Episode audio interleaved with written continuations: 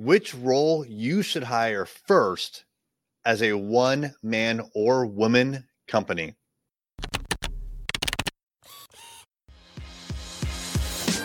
Hey there, I'm Eric Olson. And I'm Kevin Daisy. Join us on our journey to building a $100 million company. What's happening? It's Eric J. Olson. I often retell the story of what it was like for me to hire my first full time employee once I went out on my own. So I operated as a one person company for about six to nine months before I realized it was time to hire someone. I had one big project I was in the middle of. I had just won another big project. I couldn't put that off too long while I finished the first project. So I really needed someone that could help me out. And I needed someone pretty quickly. I advertised, I found a person, I ended up hiring her. But it was one of the most difficult decisions that I've ever made as a business owner to date because it was just a huge decision. I was taking someone on and I was responsible for their livelihood and also their career. So I get asked this question a lot by other entrepreneurs that are currently one man or one woman shows. I got this question on LinkedIn recently from Daniel Kiever, who I know well because he used to work here for us at Array Digital until he moved back home and started his own marketing agency. So now he is a one man marketing agency and he wanted to know which role do I think would be the best one for him to hire first as he expands in 2021.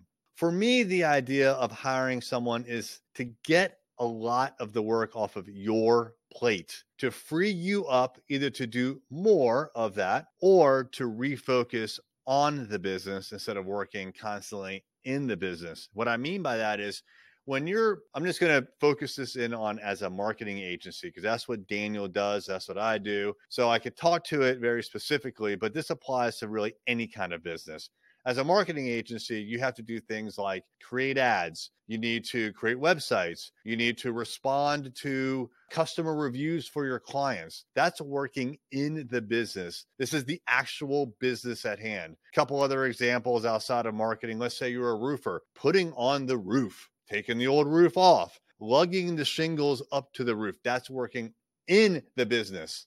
Working on the business is not the actual trade itself, but it's working on things that will improve your business, get you more customers, make you more efficient, and hopefully make you more money or save you money, which thus makes you more money. So, working on the business is more of a higher level task that, that requires more of your time. So I like to see new entrepreneurs get freed up from working in the business so that they can work on the business. The best way that I think they can do that is by, again, taking work off of their plate, the working in the business kind of work. Take that off your plate, give it to someone else. And you're not going to get rid of all of it with your first employee, but get rid of most of it if you can, or at least a good amount so that you're freed up to work on the business. So for me, that means a generalist. I need someone that has a lot of varying skills so that they can jump in in a lot of different places. Now, I think it would make sense possibly to hire a specialist if you had so much of that specialty work that it necessitated a full time person right now, not a year from now or three years from now, or maybe hopefully one day, but right now. If you have enough of that specialty work, hire the specialist.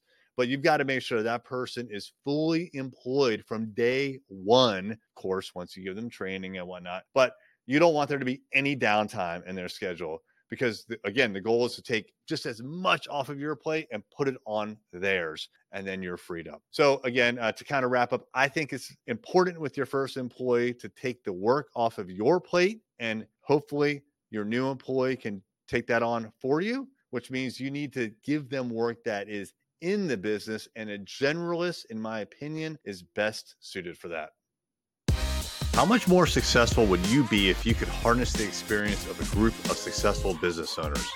Well, that is the exact group of people that we have in our business growth mastermind. Check out more information at arraymentors.com.